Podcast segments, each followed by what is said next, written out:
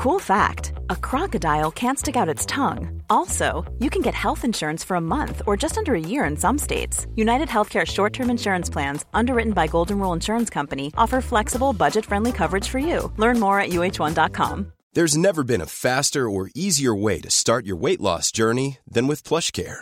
PlushCare accepts most insurance plans and gives you online access to board certified physicians who can prescribe FDA approved weight loss medications like Wegovy and Zepbound for those who qualify. Take charge of your health and speak with a board certified physician about a weight loss plan that's right for you. Get started today at plushcare.com slash weight loss. That's plushcare.com slash weight loss. Plushcare.com slash weight loss. Hey everyone, it is the Redmen Originals podcast. Me, I am Paul Machin. Uh, I'm alongside Chloe Boxham and Dan Club. No Chris Pajak this week. Uh, he is he's a little poorly, been under the weather, uh, so we've let him have the time off. Um, he was like, I can, I, can, I can make it in in the afternoon if needs be, and I was like, no, no, because nobody wants uh, his leggy. Um, but send some positive messages for support. Put some happiness out into the ether. Just think, think of a healthy Chris Pajak when you're having your lunch or your tea or you're on your commute or whatever. Just think, think good thoughts and send them in his general direction. Um, good thoughts shouldn't be too hard to come by because Liverpool are, of course, absolutely unbelievable at football. Um, we're going to be talking West Ham, uh, Liverpool one, West Ham, uh, Liverpool three, West Ham one. Uh, in part two, we're going to go back a little bit and uh, a little chat about Lask and, and, and talk about some of Liverpool's remaining sort of issues on on the pitch. Look at the the back, the DM position, and what have you.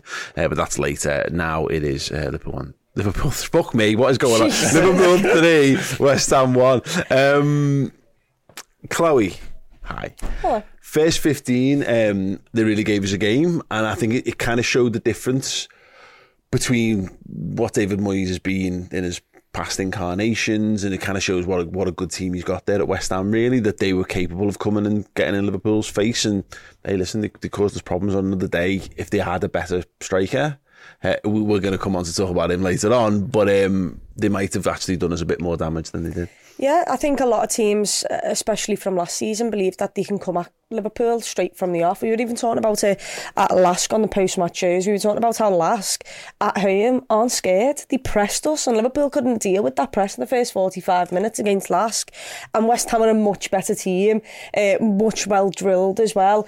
And look, uh, for... 15 minutes of those games, Liverpool were in real struggle. Antonio could have had one, Soucek should have had one, but Alisson Becker mm. makes an unbelievable save.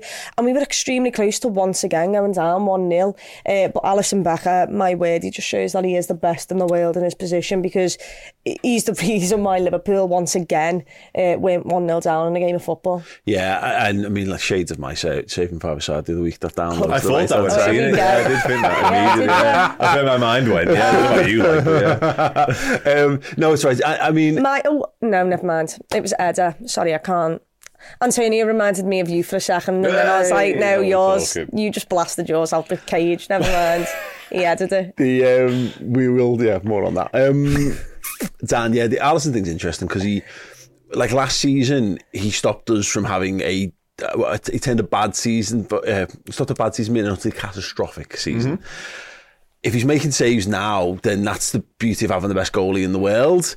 It's covering up a couple of the deficiencies in the side, but ultimately, when you've got what you don't buy a world class goalie and then get upset when he has to make world class saves. That's why you've got a world class goalie. Exactly that, and it's interesting. I kind of said a very similar thing yesterday on our poach match stuff with Evel. It was a bit like you almost don't want to see him called upon as often as you do and sort of asked to make these world class saves because if you're getting that far at our defence, something's gone wrong. And obviously, like Virgil van Dijk always takes umbrage with the fact that he has to do defensive work, and Alisson kind of similar. Yeah. But you're right, you own these players and you buy the best in class for a reason. And the fact that we bought Alisson at the time, he may or may not have been the best in the world, but he certainly become that at Liverpool. Yeah. There's no two ways about it. Like the coaching that we've done with him and his personal development has made him the very best on the planet at what he does. And like you say, we own him, so he's allowed to make those saves. Like we all of say, oh, Liverpool have got problems. If it wasn't for Alisson, if it wasn't for, it's like the only Mo Salah thing. Well, yeah, we, yeah. we, have Alisson, so that's fine. Yeah, like, He's our goalkeeper, so he's allowed to do that. Yeah, yeah. So if you didn't have Mo Salah, yeah, but they, they do. We do. They, yeah, do. they pay him a lot of money to do that job. You know, it's really, really. And he wants more. Yeah, yeah. Like if Bill Gates wasn't dead clever he wouldn't have had Microsoft, and yeah. uh, yeah, but, but, he, but, he, but he, he was, you know, so it's, it's, it's fine. Um, yeah, I, I think the, the major issue still remains is that thing, you know, is, is, is a, bit, a, little bit of defensive fragility. I want to have a bigger chat on that in part two. But I, what I thought was, Chloe, you mentioned it about like how they approached us. It's really interesting. I think I wonder whether Liverpool are, are changing their tactics in first halves a little bit um, because we did. I mean, like we effectively got West Ham on the counter attack. Now, if you told me you're gonna you're gonna go a goal up because okay, okay, a penalty, but a situation, a counter attacking situation against a David Moyes team at home, you'd be like, nope. None of that. That's that's science fiction writing that you're coming up with there. But I like the fact that the, the Liverpool did kind of stick to the guns and, and they grew into the game. It was very reminiscent, I said on my post match video, of of eighteen nineteen onwards Liverpool, where we were we were rarely sparkling in the first halves of games, but we'd figure the opposition out, and then second halves is when we'd kick on. Yeah, it's it's a brilliant goal. I, I think Darwin Núñez he needs to be talked about more because in the last three, four games, his hold up play has mm. gone to a different level. We all know Darwin Núñez is the, the player who runs in behind, is always on the shoulder of the defender, but his hold up play against Wolves was exceptional. His hold, uh, his hold up play uh, against West Ham was exceptional as well. And he he makes it stick. Liverpool haven't had a lot of possession. We're actually being bullied a bit. Yeah. Um, and he's the one. And I remember as soon as he brought it down, I said, just protect the ball, lad, just protect the ball. And he protects it. And then instead of going back and maybe, you know, being a bit calm with it and just not risking it, he risks it. And you see the reward when you do that. He risked a, a nice little ball um, with the outside of his foot to, to Luis Diaz. And his run is phenomenal as well. He's, he creates the space. Luis Diaz doesn't quite get the ball right. I mean, it, it hits him on the back of the leg as he's running. There's not much you know, Darwin Núñez can do about that. But it's the fact that Salah's also gambling. Salah's gambling that this ball is going to ricochet or be around him yeah. somewhere. And he's so fast. He's so, it's in his natural instinct to just gravitate towards where the ball might actually pop up. Yeah. It gets his foot to it. Stonewall penalty. Um, and I'm so happy for him as well because I remember in the cup, as soon as we won the penalty, everyone was like, right, who's taking it here? Yeah, because for once it wasn't, yeah, it's Salah that. There were so many people going, Thomas like take it. Yeah. We reckon Darwin going to take it? bro? yeah. and it's like no, Salah's Salah's there. He's yeah, the pitch. And uh, he takes it and he, he blasts it away, which I, I like for him as well because he's he's had a rough little time with those penalties recently. Yeah, if you're going to blast it, put it in the frame inside the frame of the yeah. goalposts. That's probably a, a, decent way to start. It was an nailed on pen. It wasn't it, Dan? It really was, and I mean it's great to have that because I find that whole narrative around Salah diving and stuff is a bit just it's just boring. It's over it's overplayed. Um, so when there's one there, there's there's just no there's no decision to be made other than it's it's a penalty is great and uh, it's a close point. Him actually just taking a penalty and scoring it like it's nothing. Mm. Um, yeah, good. It, takes these things off the almost off the agenda. Well, not of our agenda, but off outside of Liverpool people's. Yeah, agenda. absolutely. Yeah, like you said, it was nailed on. There's no real. There was no real sort of long drawn out VR process or anything like that. It was just penalty. They probably had a quick conversation, I would imagine, because all these things get checked all the time. But it's it was, Salah. Is there any way we can not yeah, give this exactly, penalty? Yeah, yeah, one of them. Yeah, there must be a way. There must be a loophole somewhere we can find. But no, and at Anfield as well. That doesn't happen very often. Mm. But yeah, nailed on pen. Um, Salah steps up to take it, and it's interesting. You both said there was conversations in the Kop. Obviously, I was here watching the game, and to me, it was always Salah's on the pitch, so Salah takes it. There wasn't yeah. even a doubt in my mind. But he took it and he often whacks him. We obviously whacks him on the Champions League final and stuff like that, so it's not a huge surprise. But having tried to place a couple, I know he misses the one at Bournemouth, he tries to whack it and yeah. gets that wrong. So it's interesting that he reverts back to run up and just hit it as hard as I can, and that was the option he went with. And I think even if the keeper had got to that, he might have gone in with it because he absolutely smashes it. And a little bit of bends, you know, comprehensive, emphatically taken. It's nice for him because there probably was I don't think he was a million miles removed from being genuine questions about his penalty taking. Yeah. You're probably only one, possibly two misses away from being like, right now we I need to talk about this. I think it's the one. You know, he's, he's missed too many of late. Yeah. You know, when particularly when you've started, you now got lads. I mean, there's going to be a point to be made, and it won't be after this game because Szoboszlai's free kicks were awful. um, but he's Trent's not on the pitch, so there's a conversation where someone's like taking a few. There'll be a bit of data on what he's doing with stuff, and then there might be he's more likely to be on more when Trent comes back in the team because he's had a chance to do it. And Salah's in that situation where now you've got Szoboszlai on the pitch. I mean, Darwin Núñez took us away really well against yeah. uh, against Lasky. There was a guy who had you know we don't know whether he's going to be how he's going to be because he's such an erratic human being. Um, but you know, he'd have, he'd have surely made a case to be like, well, I, you've seen that I can seen that I'm doing. I am the number nine. After all, it's not many situations where you don't give it to that to, to, to that guy. So yeah, no, good, good, good for him. Um, Dan, I'll stick with you on the, the equaliser. Um, it's a fantastic goal from from Jarrod Bowen. Like in terms of the athleticism to get down, Mm-hmm. you don't see that. You don't see many diving headers. It's a bit of a lost art form. Um, we Chloe and I were having a bit of a discussion about it when we came out the ground about like kind of like Virgil van Dijk's role, and my immediate reaction was like, "Oh come on, Virgil," because he sn- he, he spots the danger. Yeah. he gets back in position. Overcompensates. But uh, yeah, and it's a bit like he's then almost like I'm now in, and then Bowen just goes again, and he's he's caught a little flat-footed for it. No, I think he is. Yeah, I think that's a pretty fair assessment. We should say Bowen was a nuisance all afternoon up mm-hmm. until that point as well. And where sort of Souček, I'm reticent to say Souček failed with his header because he probably thinks he scored if his Van Alisson obviously gets down. And where he kind of failed and Michail Antonio definitely failed. not Jarrod Bowen, Jarrod Bowen, that head is outstanding. like he's no lot loads of pace on it, but to get that low to stoop and guide it into the corner like that gives Alisson no chance. It's a really smart header from him. But in terms of Van Dijk, and I suppose bringing Bowen into this equation is interesting as well because whilst Van Dijk is a little bit passive and he's a little bit on his heels. He's caught a little bit flat footed. Bowen's the opposite. He's proactive and he's moving towards the ball and he sort of anticipates what could come quicker. Now, by the time Van Dijk probably realises that Bowen is getting ahead of him and is more likely to get to the ball first. If Van Dijk reacts then, there's a good chance he kicks his head clean off his shoulders. so I'm quite glad he didn't do that. But I do I do have very, very small question marks over Van Dijk in that instance because, as you both said, he gets into position well and he probably thinks, okay, I'm fine here. I don't need to worry anymore. But he does need to be a little bit more anticipating what could happen and sort of the movement in and around him. And the fact that Bowen, you never like to see attackers get in front of your defenders, full hmm. stop, do you really? So the fact that that's been allowed to happen doesn't reflect particularly well on Van Dijk. So I don't think he covered himself in loads of glory, let's put it that way. Yeah, it was one of. I mean, we're talking right after the game, so people who aren't at the game, they get so many different looks at this. We only get one. Yeah. And in that one look, what I've seen is a route one ball up top, four men around Jarrod Bowen and Antonio, and Anto- Jarrod Bowen wins the header. Mm-hmm. Antonio really well, somehow by the way. reacts first and gets the ball when we've got four men there. He's then passed it out to Coufal, I think it is. Mm-hmm. And we've got four and they've got three. And Liverpool should just be defending better Yeah. all over the park for that entire thing. The Bowen header is outrageous. It's a ridiculous header. There's no taking away from that. But the reason how we get in that situation is just due to people not being switched on, not reacting quick enough. The fact that Antonio got to a ball first when we had four men around and was a bit ridiculous. Um, and I was angry because it had two minutes to go till half time. You'd felt like even though we'd controlled the game with possession, it wasn't like a, a calm, collective game. They'd had their chances. Liverpool were a little bit slow on the ball. We we needed to sharpen up, move it faster.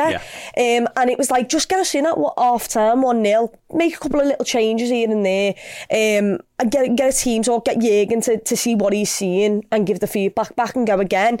And I thought, like you mentioned there, Virgil van Dijk recognises the danger. He's re- he's done the hard part. he's Yeah, yeah. got back. Yeah. And then what he's done with, and I understand people are saying, yeah, but he's going, he's, he's facing the wrong direction to then switch.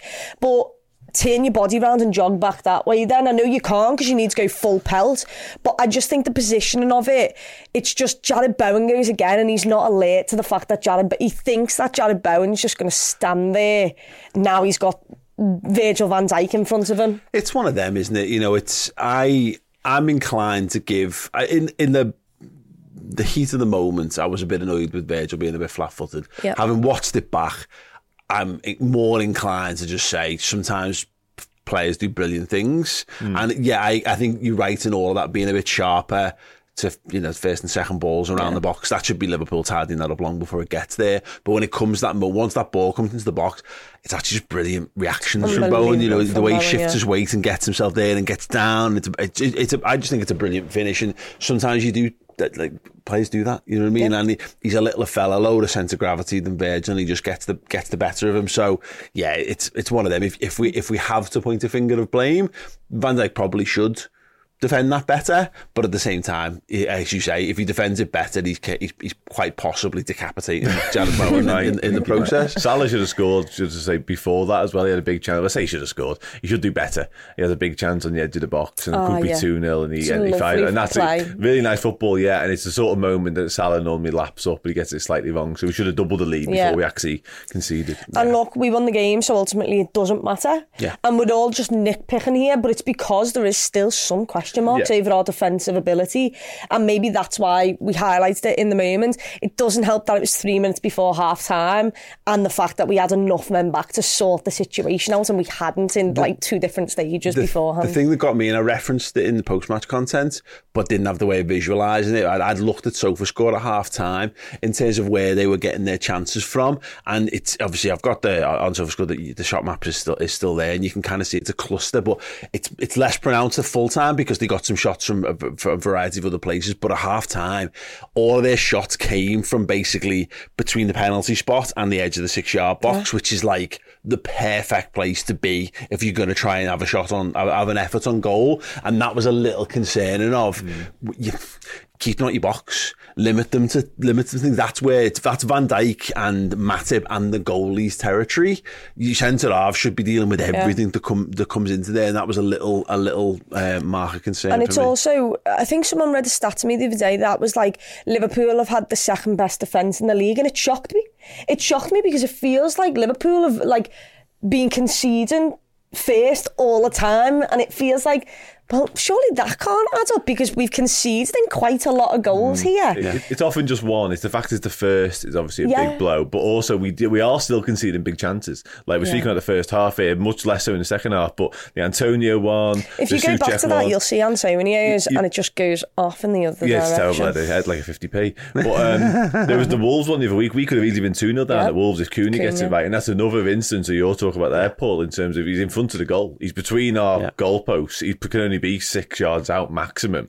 So there is an issue in the fact we're letting too many balls come into the box. And not only they come into the box, they're finding opponents when they're doing so as well. So either the fullbacks aren't stopping crosses or the centre halves aren't dealing with them when they get there. So there is an issue. And we're winning games right now. So fine, happy days. But we could do with sort of addressing that before it gets out of hand. Yeah, yeah, no, absolutely. Um, Joe Gomez, I thought he had a really good game. Um, he is. There's a number of players, and there always are. So I, I'm, I'm, I'm quite laissez-faire and light-hearted when there's players getting certain amounts of criticism, particularly ones who've been at the club for a lot for a longer while.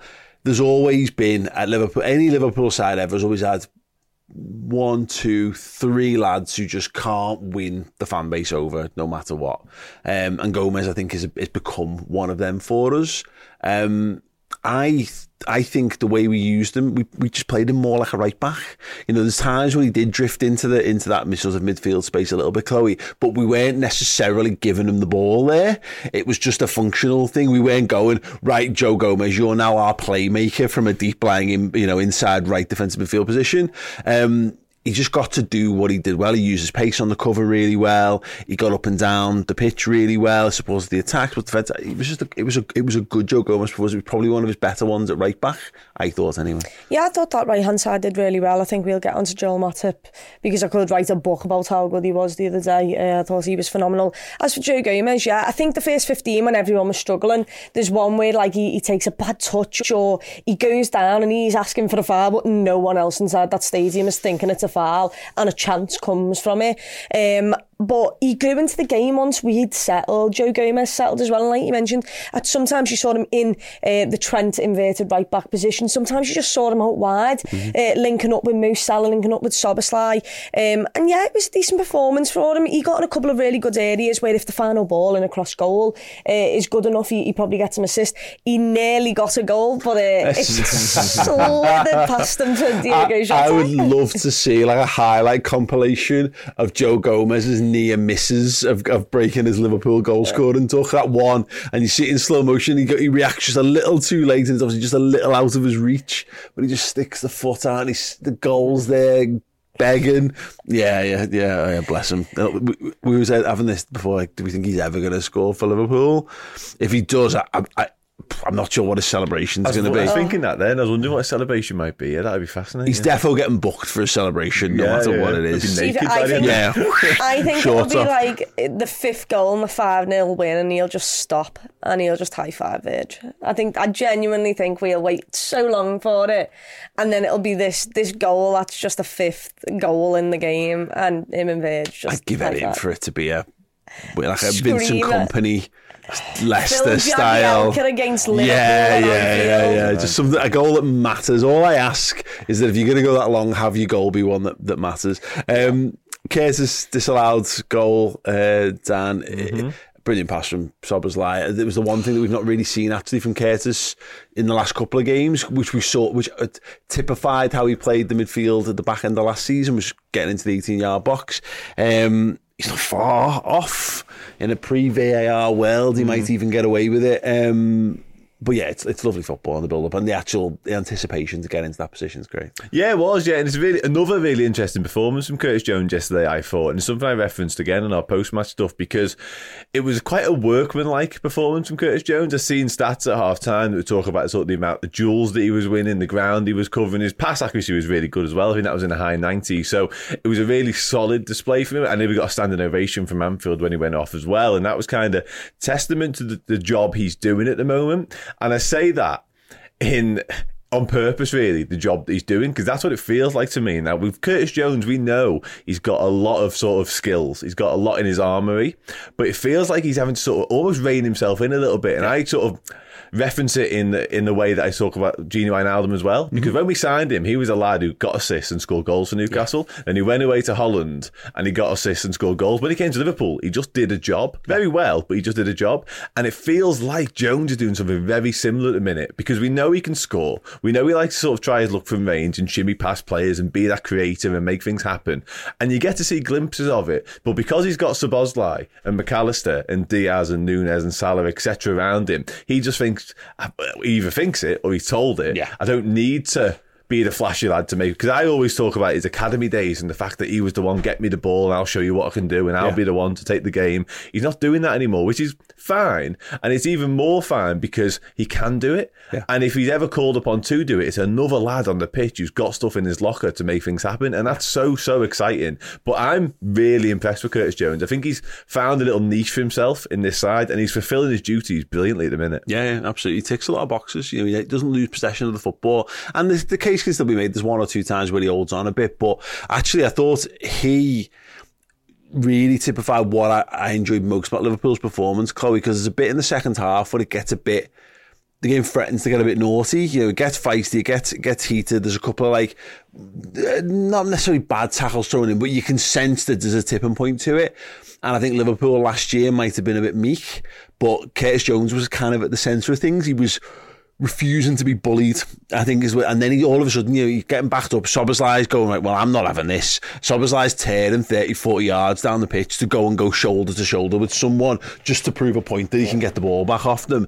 Curtis is holding on to things and getting stuck in. You've got obviously Darwin Núñez lives for Diaz lives for it, and even like McAllister, who's kind of, we, we're thinking of him as this, like, is he quite the right fit for the DM? You know, he's this cultured, and he's a silk glove of a, of a midfielder. Um, but they're all battlers, and that's it's the most Jurgen Klopp sort of aspect of a Liverpool team. It's the thing that we adore watching as Liverpool players, and that's for uh, you know watching of our Liverpool players. I was made up to see that because again, Curtis.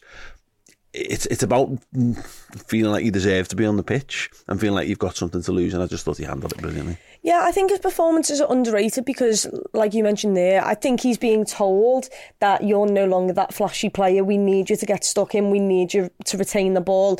You know, Szoboszlai on the ball is the one who's going to unlock things. McAllister too, uh, and I think Curtis Jones is needed there for the balance. I really do, and I think that's why maybe we've reined him in a little bit. It's great to see that he can still make that run. You know, he, he was a left winger, so he's very versatile, but he's also got the the attacking ability. He knows where he needs to be. He knows uh, the runs he needs to make, the spaces he needs to uh, occupy. The finish is lovely as well. I mean, it, it was an unbelievable ball to him. Mm. Uh, it's great to see that, but also what I loved uh, from him the other day was his pressing. The way he pressed the life of a goalkeeper. If it, if it didn't go from the, the left back, he'd then press the goalkeeper. He'd then press the right centre back. He'd then press the right back. And you just felt the crowd like getting up and up and up for it. Yeah. And like you mentioned there, there was some there was some not great tackles, they weren't horrific, but it was also some of the referee decisions that just weren't going our way. Yeah. And the crowd were getting angry, the crowd were getting up. And the Reds then just went into a different gear and said, you know what, we'll just take the ball and we'll control the game even more. Um, and we went into a different gear. And it was very much in that first half, I felt like we weren't winning as many battles, we mm-hmm. weren't. Um, we weren't strong enough all the time. But in the second half, our midfield dominated. Uh, we weren't allowed to do that as much in the first half, especially with the first 15. But in the second half, we, we dominated the midfield, and that was key to, to winning the game. Yeah, no, I absolutely couldn't agree more on that. Um, just linking it in then with one of the players that we mentioned again, the tirelessness, the way they get stuck in. What? Are you going to say Szoboszlai? Oh, I wasn't. Ah. you know, I don't talk about Szoboszlai first half of podcast. No. Tireless. Tirelessness. Darwin Núñez Oliver Stiers. Yeah, I was going to do I was going to do Darwin Núñez, um, but you're right. It's, that's quite funny that those tired nights. Could, could have talked. It could have talked about any single one of those guys. We are going to talk about Sobo at some point, though, right? We nope. can't possibly. No, not on the agenda. Going home. Well, I'm going to make it about myself okay, and Szoboszlai so at some talk, point. We can talk yeah, about Szoboszlai. He's unreal. We'll do it after this. Um, Darwin Núñez, mm-hmm. Dan, he has that miss, the one that he toes past the post. Yeah, I remember. Um, and I think if he does that at this stage of last season, I think his head goes. Mm-hmm. But instead, it was more like a number nine should be of, oh, sorry, another one's going to come and I'm going to stick the next one away. And ultimately, the goal that he does score is a, an infinitely more difficult finish and chance than the one that he actually misses a few minutes earlier. Isn't that just Darwin in a nutshell, though, quite frankly? He misses the one that he absolutely should score and then pulls off the outrageous one over his shoulder where he just deftly flicks it past the keeper. It's just him summed up basically in the in the space of two chances. Yeah, I mean, I to sort of riff off what Chloe was saying earlier, I think Darwin's all round play has improved a lot. Certainly mm-hmm. in recent weeks, I think his hold up play, sort of that old fashioned number nine stuff that he's doing, he's doing it really, really well. And it's clear to see that there have been improvements in him as a footballer since he arrived at Liverpool because I think the times last year it was almost as if if it's like when Cody Gakpo comes in, he kind of shines a brighter light on this because if Darwin doesn't score in games, what is he bringing to the party? Yeah, yeah, yeah. Essentially, last season. Whereas now in recent times, he gets his goals, but also he's offering all this other stuff as well, and that's massively important. Uh, on, well, no, no, I was talking to my dad about it um, yesterday, and he was saying it was like it was just great traditional number nine yeah. play from him. You know, he's getting up and he's not just like flicking things on or, or you know, it's not quite, he's, he's controlled heading it to people mm-hmm. to bring people into play. He's like chesting it into yeah. people's path. It was, it was one of those things. And I, I came away from it and all I could think of, I watched, uh, I've watched a couple of bits of Man City games recently and I know I'm not going to bring up the tiresome Haaland, Darwin Núñez comparisons, but it's more like as a number as a number nine.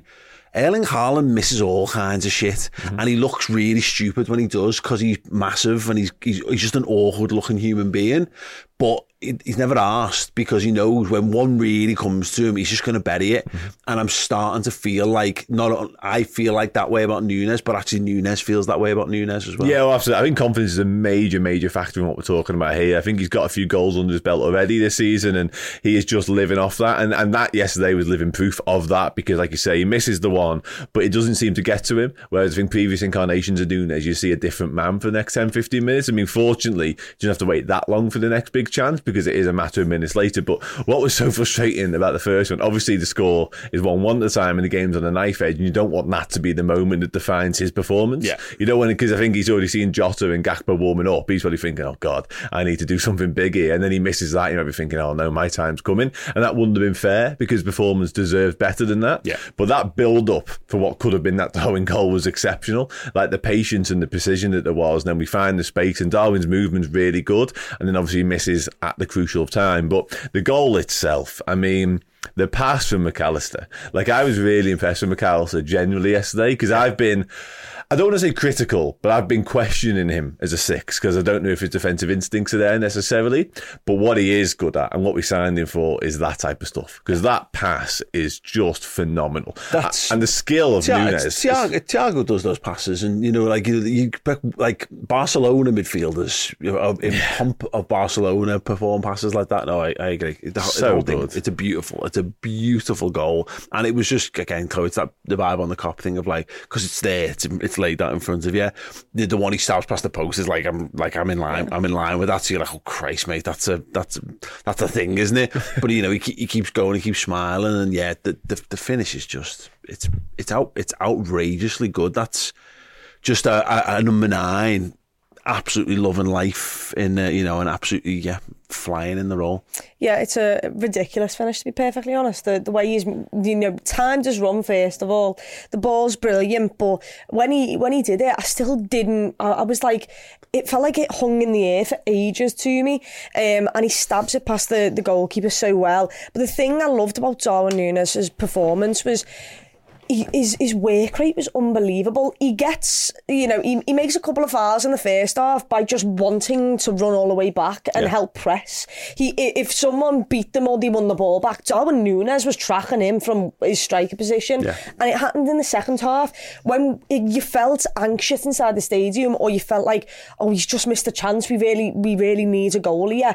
He was the one every time Liverpool lost the ball and we could potentially be countered. He was sprinting back with their players and he was trying and what he was doing was it meant that we had players who could double up and then even though he may not have won it, he's put the player under pressure that someone else can come and get the ball. I loved the fact that I was watching him and I've not seen this from Darwin Núñez. He'd make one run, he'd not get picked out. So he'd get back on side, he'd make another, and then he'd make another, and then he'd make another, and it was non-stop. The amount of running out of him, and it caused space everywhere else in the middle of the park. Yeah. Because like like we just mentioned with Bowen then for his goal, he initially makes a run to the back post and then cuts across Virgil. Well, what Darwin Núñez was doing, he was running off the shoulder, then he'd go in front of the man and run off him that way, and he'd constantly do it. Uh, he deserved the goal. I thought he was boss. I thought he's been boss the last couple of weeks.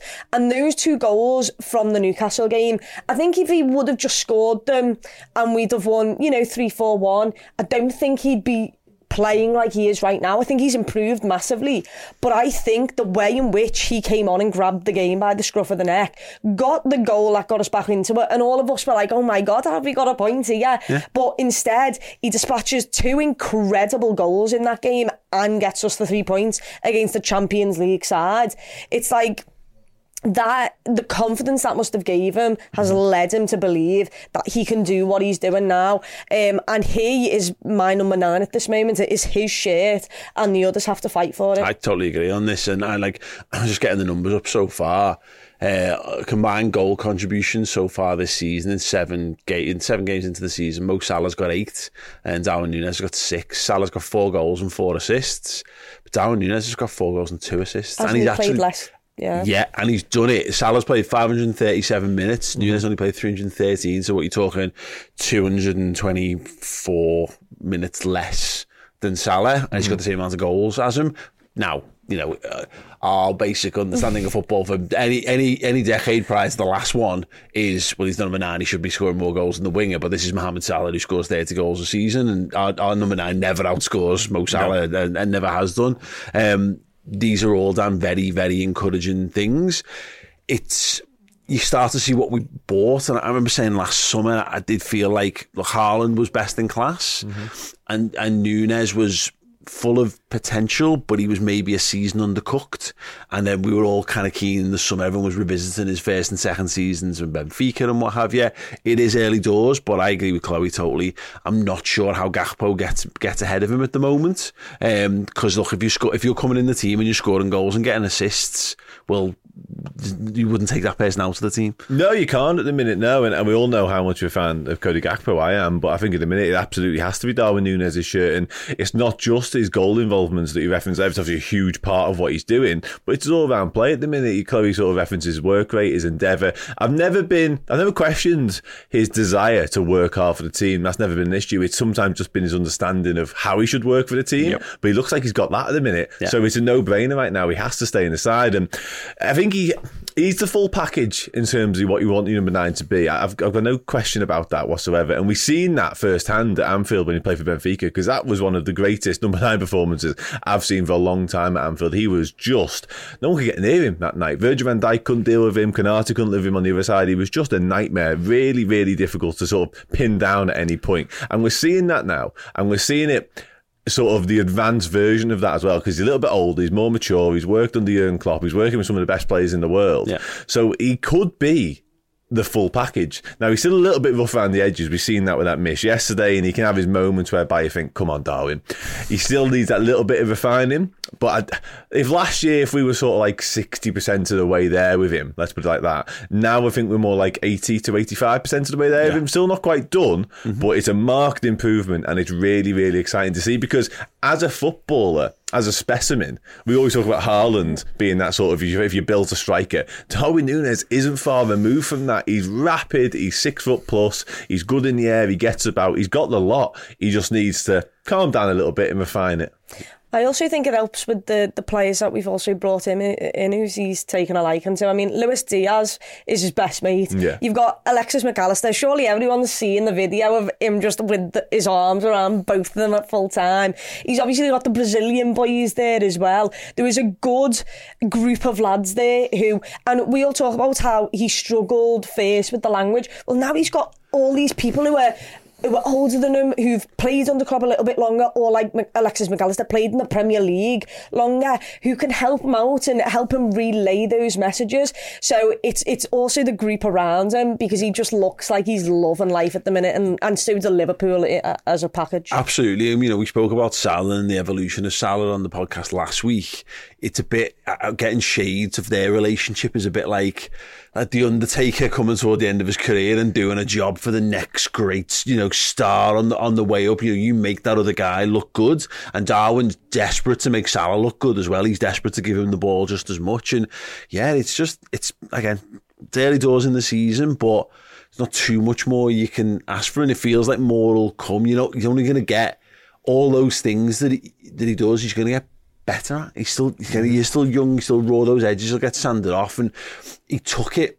And all the lads did. He go back to that feistiness. They took it personally. Mm. I think I think that um, you know when West Ham did win a physical battle, they were like, well, no. And what Robertson was referring to last year when it was going shit about how like you meant to help your mate out, you meant to help your mate yeah. out that's what I saw from that. You know, it, took, it looked like a tight knit group of players who were like, I'm going to go and fight for you. Mm-hmm. I'm going to go. You know, he's, he's just gone and had to go with my mates. Whoa, whoa, whoa. And Darwin did running back like 40, 50 yeah. yards to go and stop someone because he's just like, no, I'm not having that. I'm not having someone go past my, go past my Alexis Mac Allister there. I'm going to go and get revenge.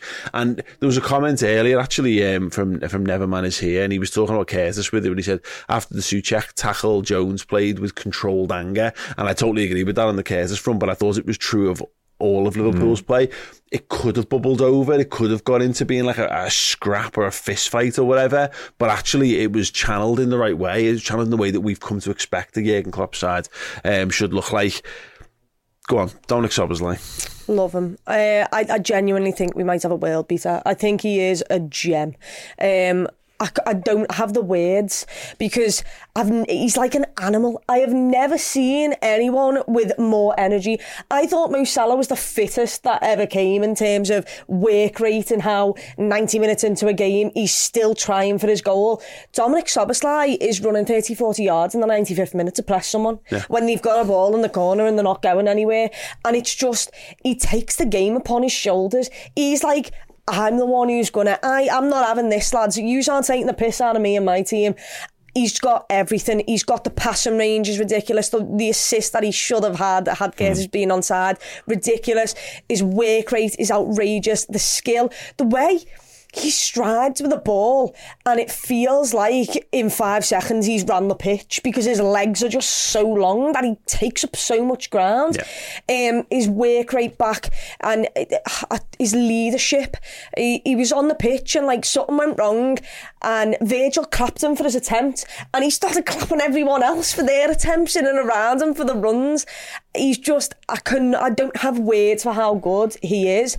And look, the midfield that we had that won the Premier League under Klopp, I sat there and said, this is possibly the greatest Liverpool side I will ever see. And, you know, the likes of that had a midfield of Gini Wijnaldum, um, Jordan Henderson and Fabinho. Well, I've got Mac Allister, I've potentially got Gravenberch, I've got Curtis Jones, and I've got Szoboszlai. And Szoboszlai, I just, I, all I keep seeing is Gerrard, and I missed the best parts of Gerrard because sadly, he, he started his career when I was not here, or at least when I was a child. Yeah.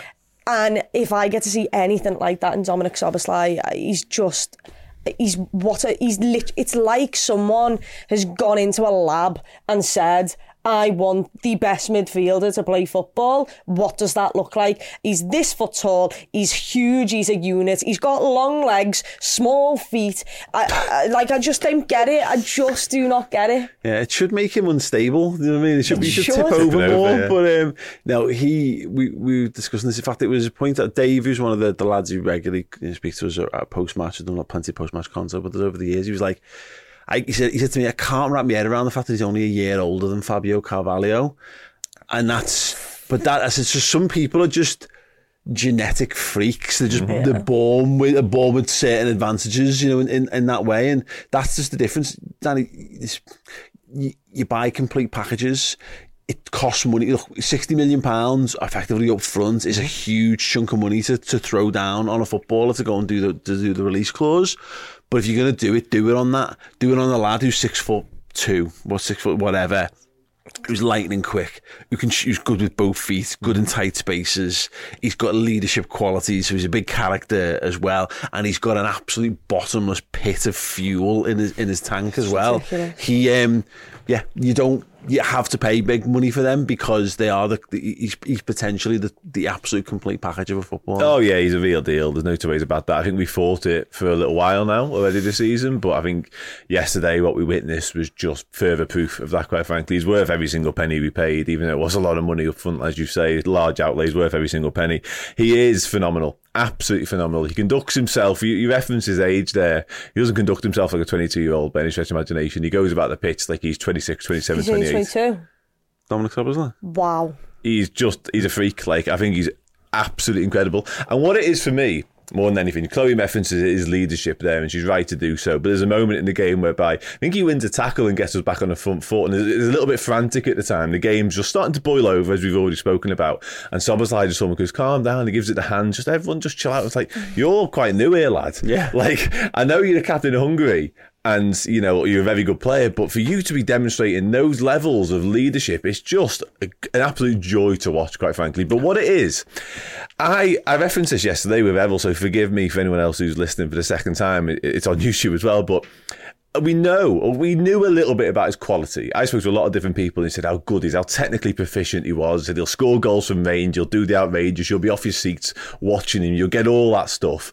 But nobody ever really made reference to the fact he runs his absolute socks off and his work rate is just through the roof. So it's like he's got to Liverpool and he's taken the weight of the shirt and the number eight and the fact he's working under Klopp and he's gone, well, I need to go up here. Like this is, I'm not made it here. This is the start of me. Watch what I'll do now. And he's just taken his own game up and up and up and up. So I maintain, we- we've seen one goal from him, which was outstanding, by the way, like absolutely Yeah. outstanding.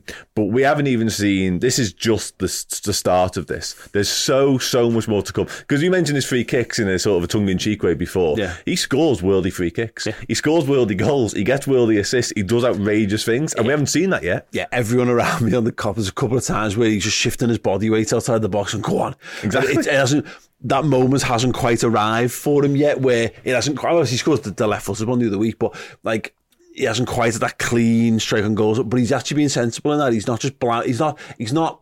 Phil Coutinho in it of Mm. like I've got my thing. I know I can score from here. We all had that lad in five aside who scored that one in a million. Super narrow angle powered shot that doesn't go in ever. But every now and again, you hit them enough, they do. You know, you'll beat a goalkeeper in the near post.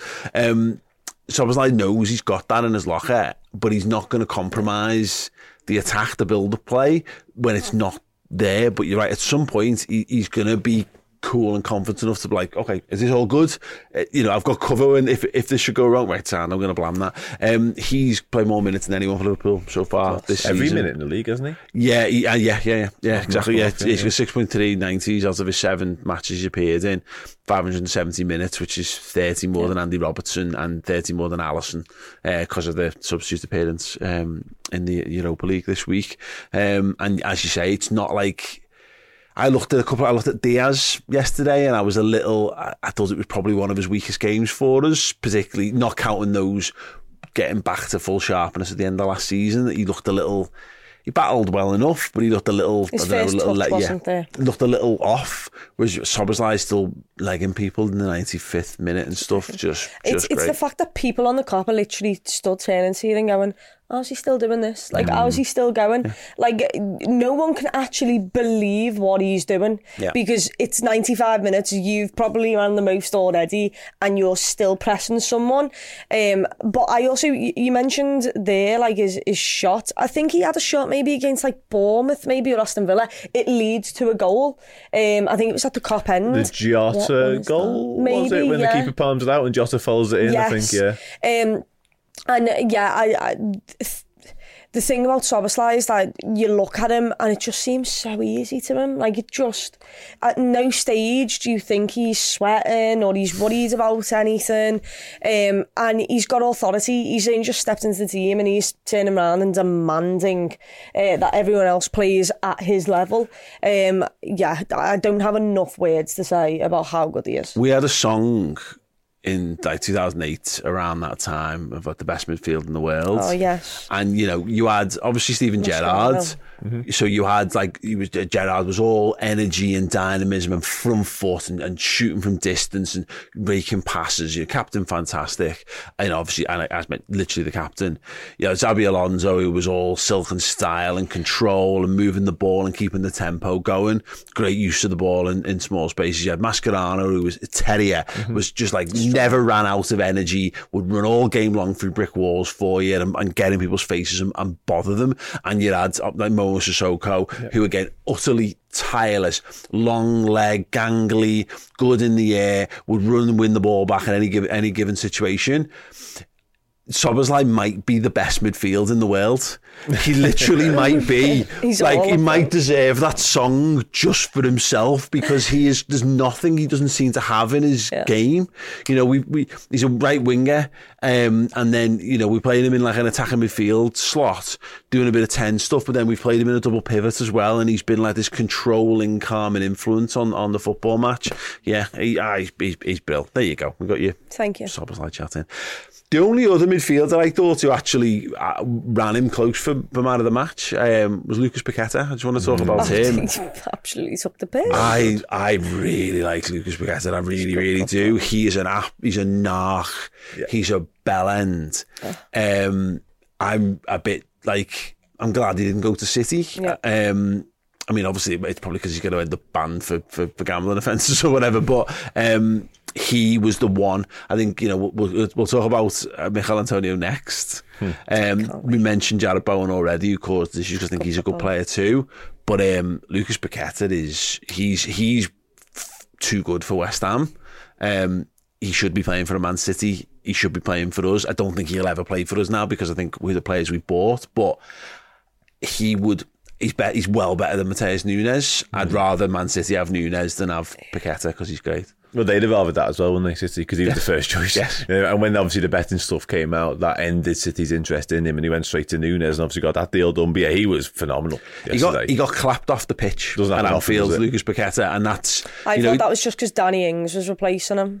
m- m- Good point, yeah. may- maybe, but yeah, there was a there was a lot of like there was a lot of like just you Admiration know, for yeah, the admiration for that performance Yeah. because he was the and one. rightly so. He was brilliant. He was brilliant, he was. yeah. And, as- and we're not talking about last year. There was times where by midfielders could have good games against us, but our midfield was in tatters at times. So it's like, was he good or were we just terrible? But now we're talking about we've all waxed lyrical about all of our midfielders' performance yesterday. Yet still, Paqueta has a very very good game. And that just goes to show how impressive he was. But you're right. I think you know, with all due respect to West Ham and the fact that they are champions of Europe, of course, we mustn't forget that.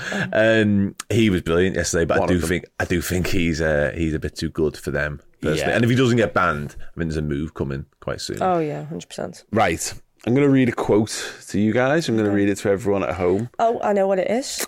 Um, you know what? I think we're going to finish higher than Liverpool this season. I'm putting it out there.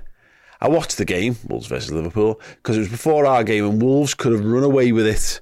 Uh, they had quite a few opportunities. We've got them this weekend, and it's a six pointer. We've got them. Not my words. Chloe Bloxham Dan Club audience watching and listening at home. The words of Michail Antonio ahead of Liverpool's 3 1 win over West Ham United. Um, Exquisite. ah, ah. Um, brilliant, Chloe. He also said he backed himself against our defence and then got pocketed by Joel Matip for the He got- entire game. Well, I, more importantly, I mean, like Virgil van Dijk totally and utterly dominated him from uh, from the whole the whole football match. I think uh, you know uh, uh, you, I know you've spoken a lot about Matip's performance. I thought Matip was all right, if I'm honest. I thought I, thought Matip I thought Matip was very much at the like at, at the full extent of what he still has as a footballer to keep Michail Antonio quiet.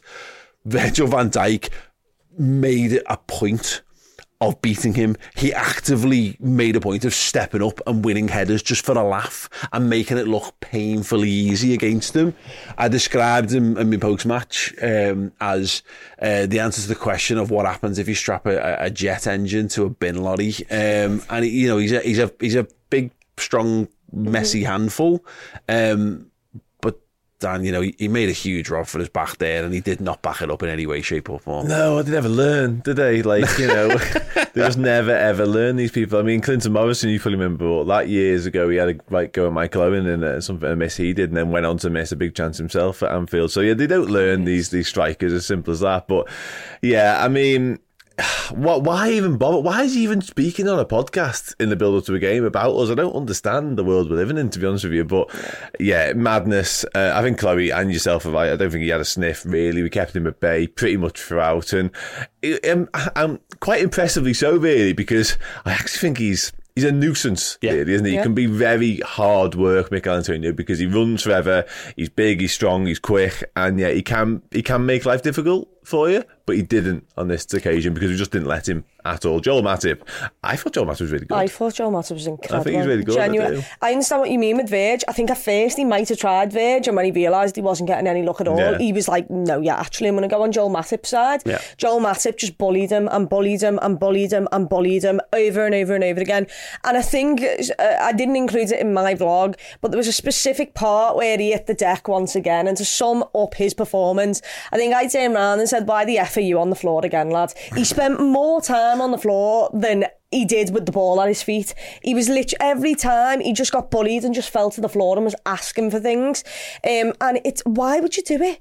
I understand you saying you back yourself and stuff, but think it in your head. Don't come out and put a target on your back because every time you miss, every time you f up, every time you take a bad touch, that entire crowd is going to be on your back. And it happened from moment one when he messed up. That header, which should just be nestling into the bottom corner, a very easy chance. It's it's a free header, and he puts it so far wide that if you had another goal next to Alisson's goal, it still probably would have hit the post. That you just that happened so early on in the game, and he just let the crowd then get on his back for it. Um, yeah, I don't know why you'd ever do that. I'm fine with you backing yourself. I'm fine with you thinking you have a chance. I actually like that, but think it all in your head, and then once it's happened, then maybe you can turn around and said, "Well, I, I, th- I the really thought, yeah, I- yeah, yeah. Like that's fine. Don't say it beforehand. Put more pressure on yourself and more pressure on your team. I I'd not seen the quotes ahead of the game, so but I, I- again it was the people around me in the ground like and, and the reaction to him just laughing at him and, and every time like well, Matip or Van Dijk came out ahead of him, it was like it gave the crowd a lift, and I was a bit like. It's Michail Antonio. What are we doing? You know, but and like, well, we know he's a handful, and we know we've seen him cause Man City problems. So he's he's he's a, he's a good target man centre forward. He right, he, he's caused he does score goals, does cause problems. He is he is key to how they how they play. Um, but yeah, you're right. It's just what he why why have you why have you done that? You idiot! It's just yeah, uh, it's it was it was it was um yeah changing room wall kind of stuff, wasn't it? Like you pin it to the mirror, you know, and and and give the team a little bit of extra fire. Just mad. I mean, I'm just going to read through some of his stats. He, he played 74 minutes. He has uh, expected goals 0.12. Now, bear in mind, he misses an absolute Sitter. sitter of a header, complete sitter of a header. And doesn't just miss it, he misses it. He- Big style as well. Yeah. Um, dribble attempts for uh, two successful. Okay. Uh, tw- just 24 touches of the ball in the whole game. Uh, only five of eight accurate passes. Um, He only ate- made one passes. cross, zero, uh, accurate. Uh, ground duels, uh, he won four of his 10 ground duels. He won zero of his six aerial duels. Yeah. Yeah. Zero of six. That's the one. yeah. Oh, that's great. the one. Yeah. I hope they talk about that this week on his pod. Callum Wilson, if you are ever listening to this, Callum Wilson, bring up those stats on that podcast because that needs discussing, especially after the back of their 8 0 win. Bring that bring that up, please. That'd be lovely. Yeah, hundred percent. Um, I love it. I love, I love stuff like that. I live for it because it genuinely. I think this happens a lot. I think there's a lot of people and footballers just mad because how many footballers end up as pundits and this is the pathway they follow. They look at a league table. But don't look at the context behind it, mm. and I think this is now the second season, the second, the, the second season after Liverpool have had a bad season, where people have gone, Liverpool had a bad season, that means Liverpool must be shit. Yeah. And bear in mind that one of them seasons Liverpool finished third. You know, you know, like that was that. You know, people thought, "Oh, Liverpool was shit." You know, because um, um, it was Rio Ferdinand coming out about saying like Man United finished second. Oh well, they're better than Liverpool. Look, look how many points they finished ahead of Liverpool. It's like, yeah, mate, but Liverpool literally had no centre halves all season and managed to finish well, a place 'cause they all behind you in the league. halves. It's too sensible, though, isn't it? No, I know, but it, but it, but it, but the point is, is that I don't think some. pe- I think some people do it to be antagonistic, but some, uh, some, a lot of people looked at Liverpool finishing fifth and went, Liverpool, Liverpool are cooked, Liverpool are done, Liverpool are finished. And sadly, a lot of people in our own fan base seem to feel that as well. And I get it. There's fears that they might be that, but to unequivocally be like and publicly be like, Nah, Liverpool are done. What are you doing? What are you doing saying that Liverpool are done? It's madness, absolute madness. And Michail Antonio um, basically summed up a ton of people online and how they've how they're looking at Liverpool. Long may it continue because let the people think that Liverpool are done. Because I think it actually helps. Because I think Moyes. It was. I think we're going to see clubs continue to think they can get change out of Liverpool by throwing the kitchen sink at us, and I think we're going to find increasingly that exactly Liverpool just Liverpool just start absolutely smashing teams left, right, and centre. So thank you so much, Michail Antonio, you idiot. Um, right, we're going to take a break. Um, after which we are going to be looking a little bit back on the last game uh, and talking about a couple of the issues that still perhaps face Liverpool, uh, despite a genuinely brilliant start to the season. Uh, yeah, wrap your ears and eyes around this stuff, and then we will return. One size fits all seemed like a good idea for clothes Nice dress. Uh, it's a it's a t-shirt. until you tried it on. Same goes for your healthcare. That's why United Healthcare offers a variety of flexible, budget friendly coverage for medical, vision, dental, and more. So, whether you're between jobs, coming off a parent's plan, or even missed open enrollment, you can find the plan that fits you best. Find out more about United Healthcare coverage at uh1.com. That's uh1.com. A lot can happen in three years, like a chatbot may be your new best friend. But what won't change? Needing health insurance. United Healthcare TriTerm Medical Plans, underwritten by Golden Rule Insurance Company, offer flexible, budget friendly coverage that lasts nearly three years in some states. Learn more at uh1.com. Everyone knows therapy is great for solving problems, but getting therapy has its own problems too, like finding the right therapist, fitting into their schedule, and of course, the cost. Well, BetterHelp can solve those problems. It's totally online and built around your schedule. It's surprisingly affordable too. Connect with a credentialed therapist by phone, video, or online chat, all from the comfort of your home. Visit betterhelp.com to learn more and save 10% on your first month. That's BetterHelp, H E L P. Hey, welcome back. Uh, it is the Redmen Originals podcast. Uh, if you want to see uh, the Redmen Originals five-a-side special, it is out now on redmenplus.com. Um, a fun afternoon was had by everyone who played against us. Um, um, yeah, and, and just because Chloe asked me to say publicly, Chloe played the, the Busquets role for us, neat and tidy, keeping it moving. I think I, you know what, Chloe? I think you need to be more aggressive in your play. You've got you you talk an aggressive game, but I wanted to see you beating more people. If I'm being honest, I'm so sorry. The centre back decided to shoot from 30 yards out and had the power of something that could knock me out. the power straight. of Thor throwing his fucking hammer Literally around the every world. time one of their centre backs decided to shoot, I was not No, standing well, that, in and that's that's fine. But I, I, I, you, I think you can contra- you can translate your inner nach into just kicking more ankles. I like doing it to the referee instead. yeah. That's how I like abusing the referee instead. Apparently, Brilliant, brilliant. Yeah, yeah, yeah. In the in the in the modern Premier League game, you'd have you'd have accumulated about four red cards. Yes. Uh, but yeah, yeah, that that's fine. But um, yeah, really, really good stuff. Do go do go and check it out. A bit different from what we've done previously. Um, my feet have only just recovered. Are you from good that. now, though? Yeah, Yeah, you're good. I, I, I obviously I spent two days walking around Vienna and Linz and with with a lot of bandaging and whatever to get me through, but somehow I've managed to manage to push push through and the survive. Wolves uh, steward had had me off really. Uh, feet were in bits, weren't it? And it was like two days later, he sent me to the wrong side of the ground and made me do a full two laps of the stadium. there was a point uh, uh, when I woke up on the Thursday morning and had to squeeze pus out of one of my toes based on it. So, Wowza. uh, yeah, that was bad. I was, I, was in a bad. still on the break? I don't think was this is way. this kind of shit. I was in a bad way. Um, anyway, speaking of LASK, um, not only were the soles of my feet rebirthed during that time, no. my love of European football. Um, Paul Gorst actually wrote an article about this, um, but I, I, it, it totally summed up my general feelings of it. I know you guys weren't there for it, but. I I don't know what the general perception of it was because it's hard because Europa League we, you just laugh at you, you laugh at the Europa League and you laugh at the League Cup and you laugh at the FA Cup when it goes go doesn't go your way. Um, Liverpool are in it, and I said this when we knew it was confirmed we were going to be playing in it. It's got to be seen as an opportunity, and it can be seen as a cold opportunity of like, well, it's just game time, so these guys can play these these lads can play these minutes, but I just thought it was great. There's just something about going somewhere we've not been before, you know, ch- new stadium, new teams, the, their fans, you know, going into an environment where it was so noisy from the first minute to the last. They were, you know, they were absolutely behind the team.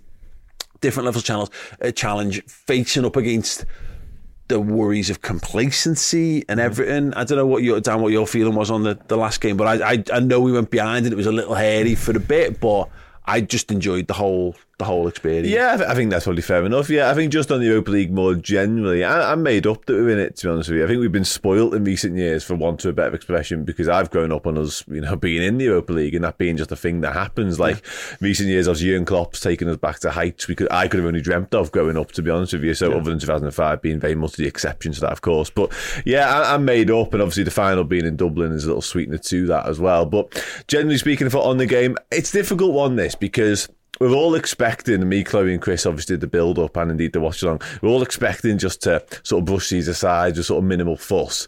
But it's not going to be that easy, I don't think, because we're playing against teams who we've seen it in the reaction from Union. This is like their opportunity. This is their moment. This is their night. They're welcoming six time European champions. And that sounds a little bit arrogant, but that's the reality of it as well. They, these players are going to run through brick walls for 90 minutes just to get close to some of our lads. And that's the way it's going to be, regardless of what team we put out there. So I think we are and we should brace ourselves for sterner tests than we might have expected. Certainly when we're going to make the sort of level and the quantity of changes that we made on Thursday. But I see it as a massive opportunity for, for different lads and to get some minutes in, and we can use it to our advantage as well. I think we did that quite well the other night because we got some important minutes back into some players and we rested other lads. So it can be a real plus for us this season that the Champions League doesn't necessarily afford you that luxury. Yeah. But yeah, I think overall on the performance, yet another one sort of in the face of adversity going 1 0 down. We were pretty much in control, but is another example of the 20 minutes aside coming out, and albeit only LASK in inverted commas, they came at us and they gave us a scare and the goal, like whatever we say about them, but that goal Yeah. is high, high class. Yeah, absolutely. I mentioned the, the complacency thing before, Chloe. This is it. You know, I've seen Liverpool sides go to Mansfield Town and need a Luis Suarez handball.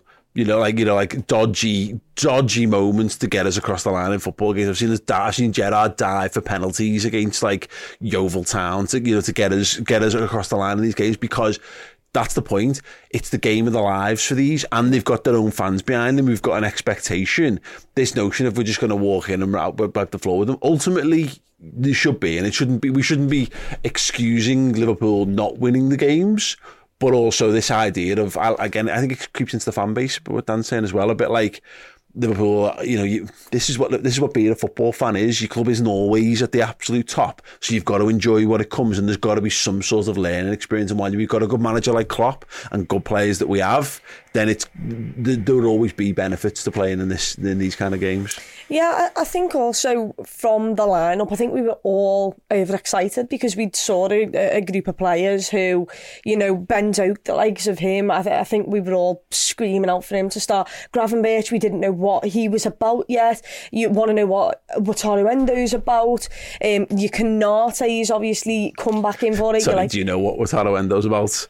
I'm no clearer, by the way. Oh, um, but Jettis in the right back role is the one, by the way. Yeah. In terms of experimental, he was yeah. Oh, the one. Harvey Elliott, obviously, yeah. on that side as well. So there was a lot of like question marks, but it was all excitement. And yeah. I think we were all very much like, well, these lads, A, half of them need to prove a point. B, they all want to just do well because they're trying to show themselves off. So, like, you expected us to start better than we did. Um, and yeah, look, we, we probably did overestimate LASK. I think a lot of us were all joking as well when we did it. Uh, but we we thought, yeah, why not? But it is a case of this is the biggest game in half of those, well, all of those players' lives. and it was it was matched up by the amount of comments I had in the uh, you know on my channel in the vlog of people saying like thanks for coming to Lid, hope you you know go, you know go, loving the positivity and people are saying like it's great to see Mohamed Salah play football in our town you know what I mean? Which is when you forget it? Because you're so used to like yeah there's an there's a arrogant versus arrogance you know so when superpower European superpowers go kind of head to head.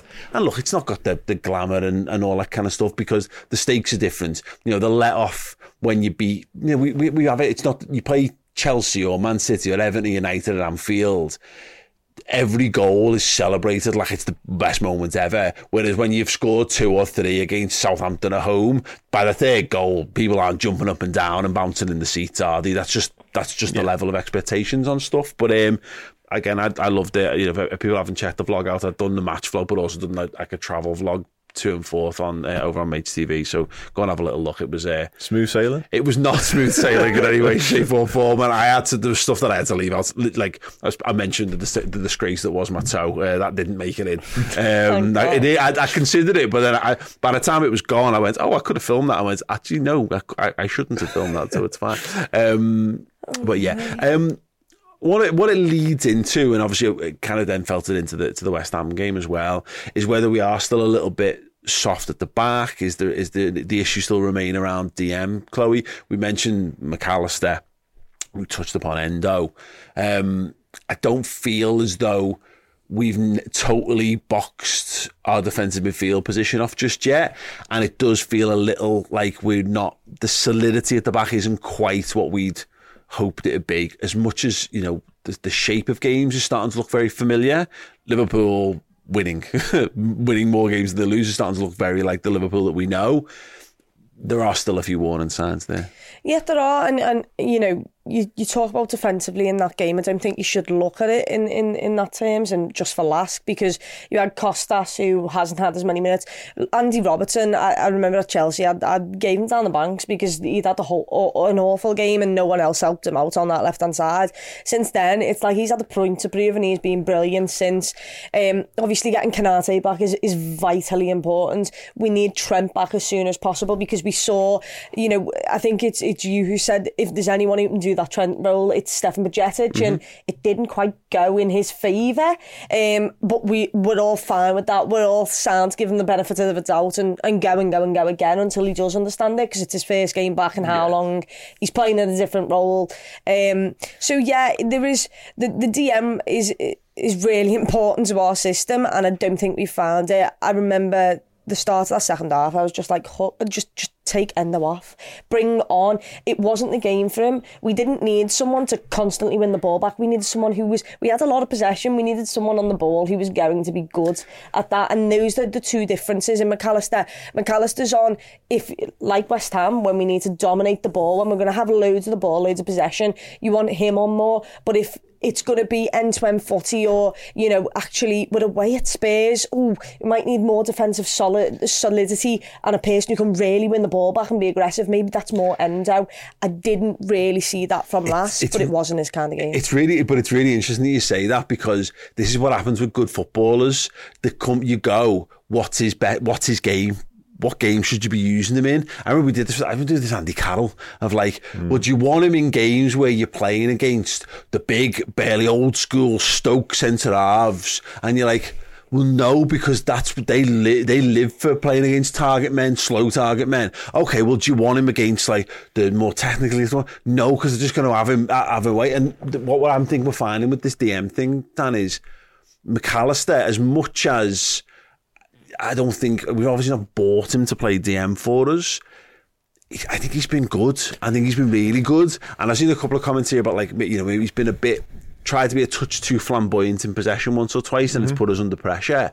But at this point now, he's starting games there because there's probably not a type of match that isn't suited to how he's playing the DM for us. That's what's so interesting about it for me because obviously his natural inclination is to be creative and to make things happen in the final third because that's what he's best at. That's what he does for Argentina. That's what he did for the most part for Brighton as well. It, it's really interesting because Chloe's point about sort of not suiting Endo in a game whereby we will dominate possession and sort of dictate terms is absolutely spot on that's more your Mac Allisters. You can get your technical players in midfield, your Mac Allister, your Gravenberch, Szoboszlai, obviously. And the, the signing of Gravenberch is really interesting this because because you've signed him, do you need Mac Allister to play one in the advanced state quite as much? Perhaps not.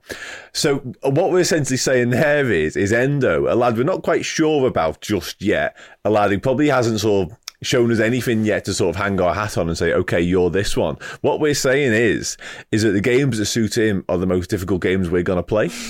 yeah, that's yeah, yeah, yeah, Man- Manchester City, Arsenal, possibly Tottenham Spurs, away. They're they're the hard games, and we're not sure about him. But we want him because he's this destroyer type, which he is. I get it; it's a fine thing to say because it makes perfect sense. Until you go, well, they're the tough games. Exactly. Like we want Mac Allister, who's better for the easy games. He was getting bypassed against LASK, in know. The, in, uh, you know. So I'm not sure. I'm not convinced by it. And I, I still have hope that he'll be a fine footballer for us, and as a squad option goes, I think he'll do a perfectly fine job. I just don't know whether we're going to honestly sit here and say that we're not sure about him in the games whereby we're good. Yeah. But if we're up against it, he's the man. Well, I don't know if that works. That's the thing. I don't. When I say that, I don't actually think he's going to start against yeah, Spurs. Yeah, but you're right in what you say. Yeah, no, like, I agree. In no. my head, he's the type to win the ball back. Well, this is the point I want to make on the Mac Allister thing. Rather than make this a negative on Wataru Endo, which I don't think is yes. fair, it's a positive on, on Mac Allister yeah. mm. because he's now, we used to have this with Trent and Gomez. It would be like, you know, you played Gomez in the tough games and you played Trent in the games when you dominated the ball, but then yeah. Trent became so good yeah. that you know, so you're not going to play him against Man City when you need your best technical footballers on the pitch. Mm-hmm. That and that's what Mac Allister's sort of doing in the yeah. DM because we're going to come up against Tottenham and Brighton, and it's the, the logical. What do you need? Oh, you know, and eventually City and what have you do you need your destroyer in there? That makes logical sense to all of us. But in reality, actually, do you just want someone who's who's, who's really good on the ball? Do you want to dominate Yeah. possession? Do you want someone who's going to unlock things and make things Do you happen? Going to pick your best eleven? Yeah, exactly. Is the other thing. I mean, horses Exactly. to courses is one thing. Oh but my the god, minute, how many times he says I this love on that. this show? I love that. Oh, I love it's it my too. favourite of it. But at the minute, you've got your best 11. I mean, we spoke about Darwin Núñez early, but Mac Allister is in that best Yeah. 11. Nobody can tell me otherwise. And Curtis Jones will sort of be saying I am as well. But I think the interesting thing as well with Mac Allister, we should throw this into the mix, is that at the minute, pretty much exclusively, whether it's Bajcetic, Gomez, or of course Trent when he's in the side, we are getting the right back in alongside him, Mm-hmm. which makes his workload and his defensive responsibilities a lot easier. Yeah. So if we're going to continue to do that, he's not the both Outright. sides, eyes in the back of my head six that you might have needed in previous He's not trying to do Fabinho. So it's a little, yeah, he had that with Caicedo as well. So it is slightly easier for him in terms of his workload in that case. No, it is. I, I just honestly thought it was a really interesting point on that is that we've got this thing, and I, I would still be going into the markets in January, or certainly, if not, get someone unbelievable lined up for the for the summer. Go and spend the big money and make sure you've got a 22 year old or plus who's going to be that, you know, who's going to do what Fabinho did and, and plus. Um, but like right now, he's in a merit. Endo would be start should be should have played more footy, but even had a moment during the last game where Bajcetic, who I, I think you're right to say, Chloe, did struggle a little bit with it. But, but you know, when you consider he- he's played about 15 minutes of football, you know, and that was under 21s for Spain, um, it was he played like a lad who hadn't played played footy in six months. But there was a moment when he came into the midfield and Endo was get, having a little bit of a struggle, and Bajcetic just went in, slid in, won the ball. brilliant tackle. Yeah, and I was like, ah, you know, when you're watching something like that's actually what we've been missing a little bit from the midfield. So we're actually we're probably not a million miles away from. There's going to be an interesting race, I think, when Trent comes back to, to fitness. Um, about what we do with the right back role and who what's the pecking order for the defensive midfielders because Stefan Bajcetic has, has quietly become a bit of a forgotten man for us because no one really considered him because he was injured in, in the summer as much for like you know a lot of people talk about not wanting to get in, in the way of his progression sure but nobody thought now he's ready to be starting games. But there might come a point where he's so good that you do just rotate him with Mac Allister. Um, I want to talk just to move things on slightly before we wrap up. Um, base tune to red. Uh, Andrew Beasley put a, a tweet out. Uh, And just the comment around it, he says, this sort of thing is basically irrelevant when you're up against City, but only eight of the last 28 Premier League champions had better starts than Liverpool have had in 22 23. Phenomenal effort. Um, podcast listeners, I I don't think I can really read this out and make too too much sense, but uh, if you want to see it, check out 32 that. 23. Uh, sorry, the Liverpool have in 23 24. Oh, right. That's Sorry, my bad. If, I- if I said that, I, I, misspoke and I apologise wholeheartedly. Um, that'll make it even more confusing. take it for back to last season, whatever you do. Uh, yeah, um, yeah. So just in terms of the teams that have had um, equal or better starts, ninety nine, two thousand, Manchester United uh, won five, drew one. Um, had a, had a goal difference of 12. 2005, 2006, Chelsea had 18 points, six wins from six, had a, goal difference of 12. And that one didn't, I hadn't conceded a goal in the first six games in that one. Uh, Chelsea again in uh, 2009, 2010, 18 points, 11, 12, City, 16 points. They 14, 15, Chelsea, 16 points, 17, 18, City, 16 points, 18, 19, Man City, 16 points, 19, 20, Liverpool had 18 points from this from this stage, and so far as we know, Liverpool have got 16 points from that, so they're the the, the, champions. Now, of course, I think it's fair to say that Liverpool might have had a better start in or an equal start in, in another one of those campaigns, but then only finished second to Man City. So it's it is a thing. Someone then tweeted, "Are you preparing us for a, finishing second on 100 points?" Uh, which is a, a point to be bear, to be bearing in mind. Um, yes, so it's interesting that yeah we've we've we've started well, um, and I think the most encouraging thing for me, Chloe, is I can see where the room for improvement is, and it's the things we've discussed. I'm not hundred percent certain on the DM thing. I'm not hundred percent certain on the on the, the pecking order for that just yet. We haven't seen Mac Allister played in the position that I think we've bought him for. Um, Trent has missed a couple of games now through injury. There's we've had a couple of injuries. We've had to chop and change in the back four a little bit as well. And again, I don't think everyone's totally on the same page in terms of stylistically. You know, this is not a club reference. This is year one, not year six, year eight, year nine, whatever. Um, I see these as good things. We're putting down a great start to the season. It's only early doors. but I just feel like for me, I feel like that bodes well. I don't know how you feel. The more you understand the system, the the better the players know each other as well. Because we're talking about players who are, who are new here. Mac Allister, Szoboszlai, they're, they're both new. Even Darwin Núñez, slightly new to it. Um, Luis Diaz even is, is still new to it. Everyone's new to this new system. Um, so yeah, it's it's a lot to build on from, um, and it means that if we're doing so good so far, um, there, there is room for improvement and the more you understand the system and what Jurgen Klopp wants from you hopefully the better it'll be. And we know how much Liverpool love to bounce into three games a season. That'll start happening now. Uh, three games a week sorry. Um, and, and we know how much we like to bounce into them and use the rhythm of them. Um, so yeah there's, there's so many good points to pick from it. The problem that I do have is um, you know, uh, we've played some decent teams, but the likes of Chelsea had an unbelievable game against us and have absolutely fell off a cliff.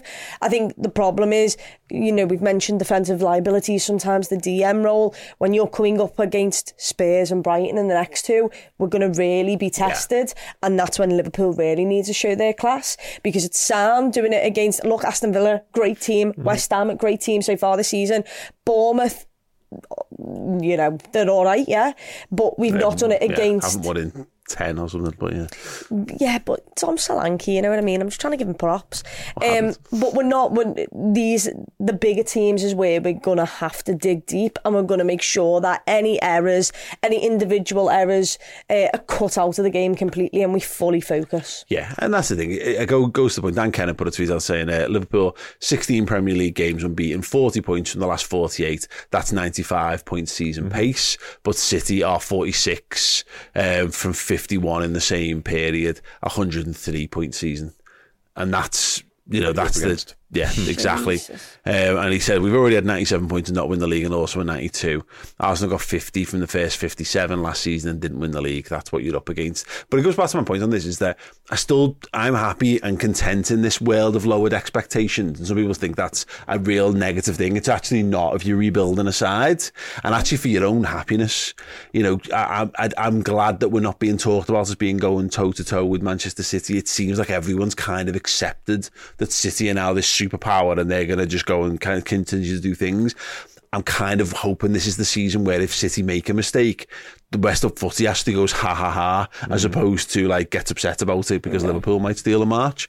We'll have to see whether that's the case. But um, anyway, we had a couple of um, super chats while we were doing this. Uh, Alex LFC just sent in 20 euros and said, loving the content. Oh, thank That's you. very nice, isn't that? Really, really, nice. really, really, really nice indeed. And we've had another one which I have misplaced, which I will find momentarily. So bear with me a second. Um, oh, yeah. Uh, True Trap.